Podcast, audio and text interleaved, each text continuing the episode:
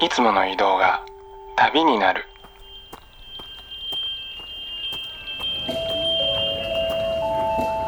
音で巡る30分間の小旅行へご案内します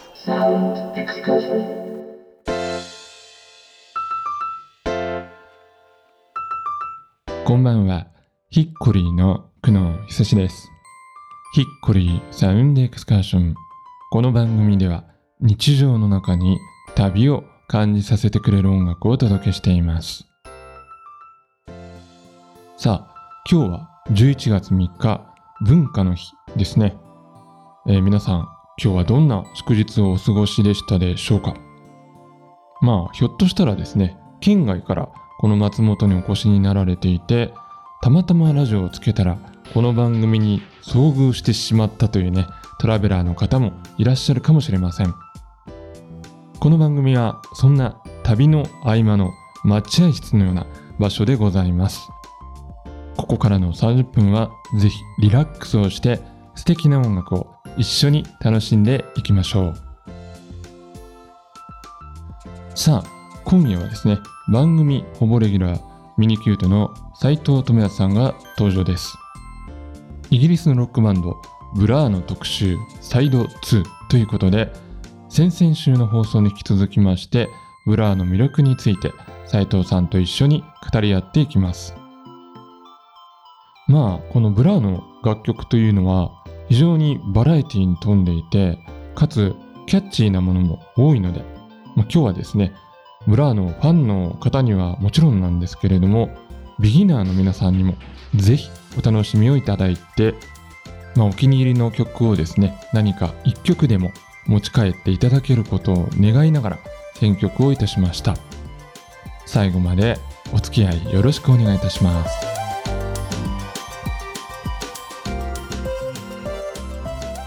ヒッコリーサウンドエクスカーション。それでは今夜も音の小旅行に出発です。えー、斉藤さん、こんばんは。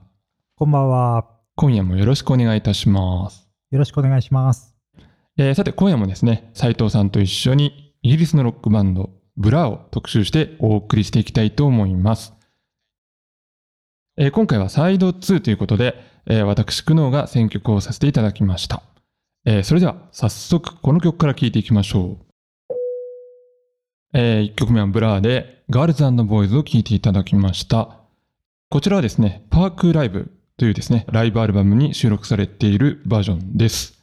これは2012年の、えーロンドンオリンピックの閉会式に合わせて、ロンドンのハイドパークでえー8万人を集めて開催されたライブの模様が収められているということで、斉藤さん、いかがですかこれ？うんこれ8万人なんですね。すそうごい規模ですよね。もう、ほとんどはサッカーとかのスタジアムクラスですよね、これね。うんなんでこれ8万人、あの、日本でも10万人のライブとかをやってたはいはい。バンドってね、90年代後半とか20 2000年代のうん。初頭にいましたけど、えこのなんか歌詞の内容とかを考えると、えうん。このガールズボーイズとかね、ブラーの曲の歌詞を全員8万人で合唱するっていうのは、確かに、まあなかなかすごいことだなと思います、すごいことで。すね。はい。う。うんん。やっぱりこれイギリスならではという感じがしますよね。ねで、この楽曲の方はですね、えーオリジナルは1994年の、まあ、パークライフに収録されておりまして、先行シングルとしてリリースされて、えー全英5位を記録しています。インディーのギターバンドがこういうちょっとディスコっぽい、ちょっと打ち込みっぽい曲をやるってなんか割と禁じ手のようなね、感じがしてたんですけど、斉藤さんどう思われました？これ出た時。そうですね。あの、90年代初頭ってやっぱ80年代をこう、嫌悪するというか、はいはいなかったことにして、そうそうそう。まあ、70年代回帰みたいな時代だったと思うんですよね。でそこであえてこのディスコビートを持ってきたっていうのが、すごい最初ギョッとかびっくりしましたよね。そうですよね。まあ、あとはその前回、斉藤さんが紹介してくださったあの、ベースのアレックスのね、ベースラインが、うんもうこの曲は特にかっこいいかなと思いましたけどね。そうですね。ライブバージョンだとさらにかっこよくドライブして聞こえますよね。そうですね。え2曲目は、ソング2を聴いていただきました。えーこちらはですね、1997年リリースの、えーセルフタイトルアルバム、ブラーからのセカンドシングルですね。で、まあ、この曲はですね、多分聞いたことある人も多いんじゃないかなと思うんですけれども、斉藤さん、このソング2はいかがですか？はい、もう、あの、あの時代を知ってる方だったら、うん。もう、まあ、ニルバーナを思い出すと思うんでですすけど。よ。ね。はいはい。うん。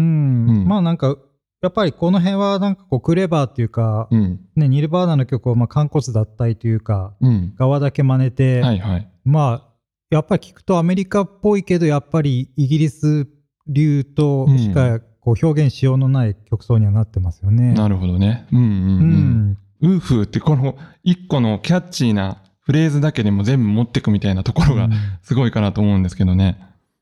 そうですね。うんなんか、ウーフってそもそもな何なんだっていう、うんうん。日本人の僕にとってはどういう感覚のね、うん言葉なんでしょうね。ね。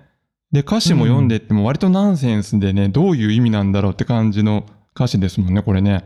うん。ただ単にこう、韻を踏んでるってだけじゃないような気もしますけど、ね。はいはい。はい。で、まあ、このキャッチーさの表れといいますかね、あの、かなりスポーツ会場とかでも結構この曲って使われていて、あの、まあ、有名どころで言うと、あの、サッカーのね、リバプール FC のゴールした瞬間にこの曲がかかったりとかですね、うんあと、は、あの、アメリカの MLB のスタジアムでも割と頻繁にプレイされるという話もね、聞いたことありますけれどもね。まああれですよね、うん。こうあんまああんまり偏見なことはあんまり言えないですけど、はいはなんかこう、アメリカ人の方の、こう、普段そんなに繊細に音楽聴いてない方でもこう、キャッチーって意味では、すごいそうですね。全員でこう、やる感じは目に浮かびますよね。ね、そうですよね。なんかそこがやっぱブラーのキャッチーなところとか、うんウーフーもやっぱ言葉のセンスがすごいうん、うん。だなというのは思いますよね。ね。えー、3曲目は Coffee&TV という曲でした。えーこちらは1999年の、えー6枚目のアルバム13からのセカンドシングルですね。で、あの、この曲は、まあ、聴いていただいてわかる通りですね、えーリードボーカルがいつものデーモンではなくて、えーギターのグレアム・コクソンが、えー担当していまして、まあ、この曲ではですね、彼自身のアルコール中毒の経験が反映されているそうです。佐藤さん、この曲についてはいかがですか？はなんか今みたネットがない時代で、い。うんと昔はあのロッキングオンとかね、クロスビートとか、うんうん。音楽雑誌で、まあ、海外のバンドの様子を知るっていうあのが。通例だったと思うんですけど、うんうん。やっぱりあのグレアムの写真をこう続けて見てると、明らかかにこの時期って顔がこうむくんでて。なんかひげが生えてて、様子が変っていうのは、うんうんあの時代でもすごい伝わってきたんですはい、ようんうんね。うん。うん、で、まあね、インタビューとか読むと、やっぱりアルコール中毒はだったっていうのが書かれていて、ね、この曲の直後にもグレアムは脱退しちゃうんですよい。ね。そうですね。うんうん。うん。この曲って結構、ポップといえばポップなんですけど、なんか強力なフックがあるわけでもなく、でもなんか癖になるっていうね、不思議な曲ですよね、割とね。そうですね。んなんかグレアムのこの、なんかひしゃげた感じうんのシャイなボーカル、まあ独特なアウトした感じのギターとか気持ちいいですよね。そうです。ね。うん。で、あとこの曲、この MV がちょっと可愛らしくてですね、あの、牛乳パックのキャラクターが、まあ、旅をするみたいなストーリー仕立ての MV なんですけど、佐藤さんこれも見ましたよね、きっとね。ああ、結構このね、キャラクターはファンにも人気でしたよね。人気、そうですよね。うんうんうん。はい。で、まあ、アルコール中毒の曲なんだけど、このなんか、うんミルクパックのキャラクターが出ることによって、うんやっぱりポップバンドとしてのブラの手は、ちゃんと保ってるとこが、そう頭いいなとですよね思いますよね。えー、4曲目にお聴きいただいたのは、カントリーハウスという曲でした。えーこちらはですね、1995年8月にリリースされましたシングルですね。この曲はですね、その前作の、えーアルバムパークライフで打ち出した、まあポップでキャッチーな要素をもう一曲に凝縮したようなね、感じの、まあ、これぞブリッドポップという感じの曲調だと思うんですけれども、斉藤さん、この曲についてはいかがですか？なんて言うんだろう、レコーディングの時間があんまりなくて、本人たちは急いで作って、そんなにほ撮り直したいぐらいの。曲だったみたいであすけどね。そうなんですね。はい、うんうんシングルをリリースに合わせて出して、うんアルバム用にはなんか、撮り直したいみたいな発言も。インタビューでは残っていて、うんうん。ただやっぱり、僕はブラの中でこの曲が一番好きかもしれないですね、ああ、なるほどね。うん、わ、かりますねすごいキャッ。チーがやっぱりね、うん久能さんおっしゃられたみたいに凝縮されたそうですよね。感じはしますよね。ううんん。そしてこの曲で話題になったのはですね、まあ、あの、オアシスのシングル、Roll With It と、まあ、発売日が、まあ、バッティングされていたというね、同じ日に発売されて、結構ね、これ話題になりましたよね。うん、なりましたね。うん。なんかまあ、後々結局誰がこう仕組んだのかっていうのは、うん。僕は正直あんま分かってないんですけど、うんうんうん。誰、誰なんですか、これね、は僕も知らなかったんですけど、これただウィキペディアなので、あの、正しいかどうかはちょっとわかりませんが、いどうもこのブラーの、ブラー側のフードレコーズの方が、オアシスの発売日に合わせてうん、行ったらしいということが書いてありましたね。うん。そうか、うんあの、デーモンのインタビューとか、うん。読んでも自分はそういうことに口出した記憶はないっていうふううんうんうんに今のインタビューでも言ってるんはいですよね。はいはいはい。まあただパブリシティ的にはまあ大成功だったんじゃないですかね、これはね、かなり。うんね、うんに遠く離れた日本でも結構大学のキャンパス内で話題になってたような気はします、そうですよね。はい、えー、5曲目にお聴きいただいたのは To the End という曲でした。この曲はですね、1994年のアルバムパークライフからのセカンドシングルということですね。曲の中にはですね、えーステレオラブのレティシア・サディをフューチャーしていまして、まあ、フランス語のあの女性のまあ語りっぽいね、ボーカルが入っていますけれども、斉藤さんいかがですか、この曲は。うん、やっぱりこの辺はあの、うん。またオアシスの話になっちゃいますけど、はいはい。あのオアシスからは出てこない曲調だなというそうで気はしすますよね。うね。ん。はい、まあ、日本でいうとこれも歌謡曲みたいな感じですよね。70年代とかのね、うんまあなんか淡谷のり子とか、そうそうそう。布施明さんとかね。はいあとは、うん、越路吹雪とかねああ、はいはい。シャンソンみたい感じの、うんシャンソンみたいな感じのイメージはあります、そうですよね。多分これもインディーギターバンドが全く触れてはいけない領域だったような気もするんですけど、マナーとしてはね。はいうん。うんそこをあえて持ってきて、で、しかもこの曲はですね、あの、後にあの、フランソワーズ・アルディとね、あの、共演したバージョンも出てるというね、うん、やっぱこの辺のセンスが素晴らしいですよね、ブラーのね。懐の広さというか。そうですねうん。うん、やっぱりあの、まあ、同じ同世代で日本だとね、はいコーネリアス、うん。ピチカート5がいたりとか、うんうんうんやっぱりこのポップミュージックをこう、はい自分をフィルター化してうん。出すっていうところのなんかセンスはやっぱりブラーっていうバンドはうん。あるなと思いいますね、今聞いても。うん。うんまあ、あの、オアシスのファーストアルバムのあの、ジャケット写真にあの、バート・バカラックの写真が載ってるのと、ちょっと同じようなものも感じるんですけど、まあブラーだけじゃなくてきっと、うんあの日本と違って親の世代とかおじいちゃん、はいおばあちゃんの世代と文化のやっぱり断絶がないでしょうね。うんだからこのシャンソンとか、はいはい。まあ、さっきのバカラックの話とかもそうだけども、まあ階級関係なくやっぱりうん。文化的なこう通底するものっていうのは。途切れずにあるはい国なんだなっていうのは。思いますね。そうですよね。Making a tiny trip with some seed noise. Welcome to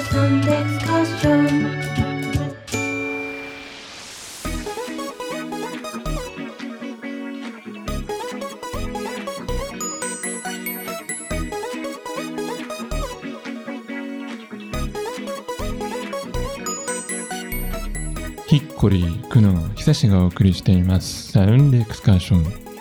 今夜はミニキュートの斉藤智也さんと回線をつないで、イギリスのロックバンド、ブラーを特集してお届けしています。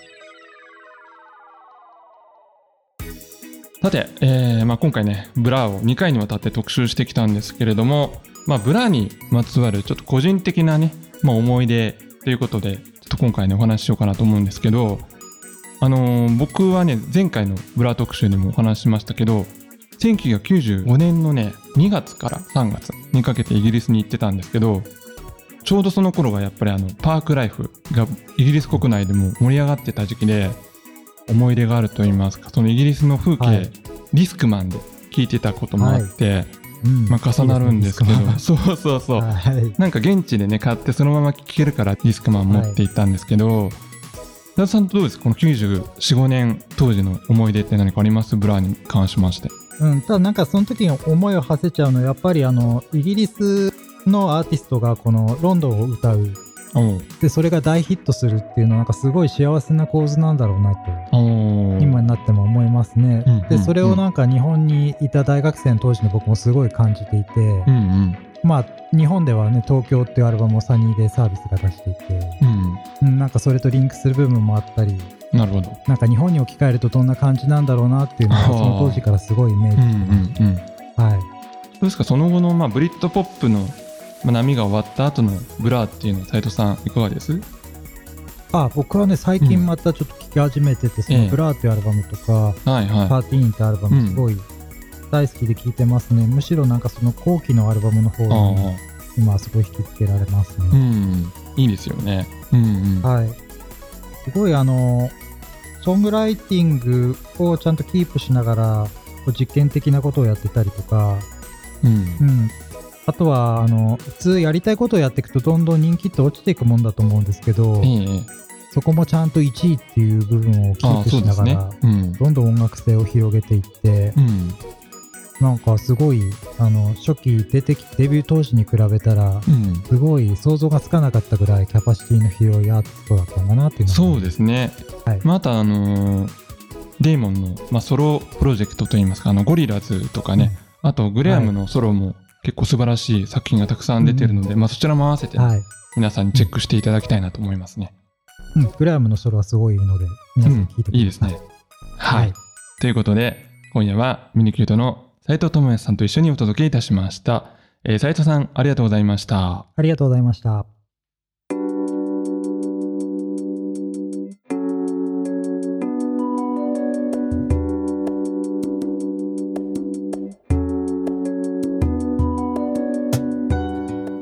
お送りしてまいりましたヒッコリーサウンドエクスカーションお別れの時間となりました番組では皆さんからのメッセージをお待ちしております。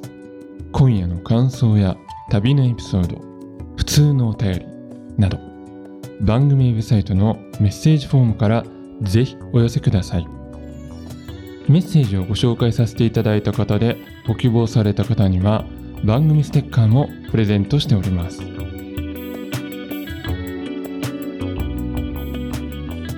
さあ先々週そして今週と2回にわたりましてですねブラーの曲をお届けしてきたんですけれどもうんやっぱりですねこうやって聴いていると個人的な思い出が、まあ、あれこれ楽曲とともにね浮かんできてしまいますよね。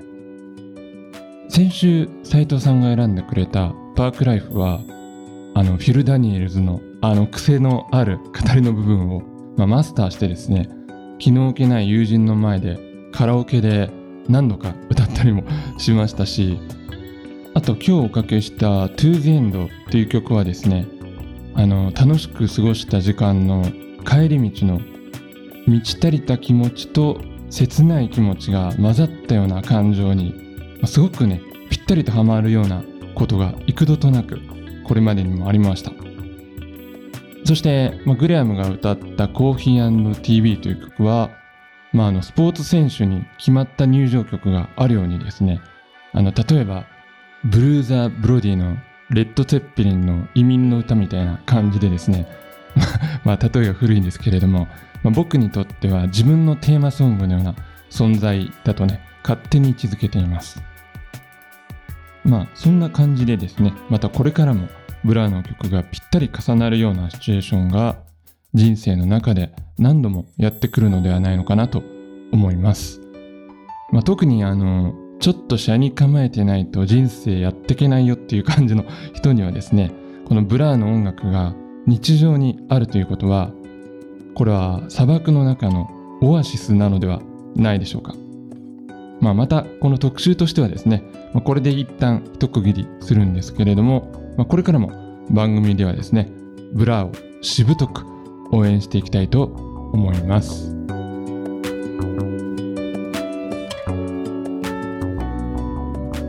それでは来週も同じ時間に旅をしましょう。ヒッコリーサウンドエクスカーション。ナビゲーターは久野久志でした。バイバイ。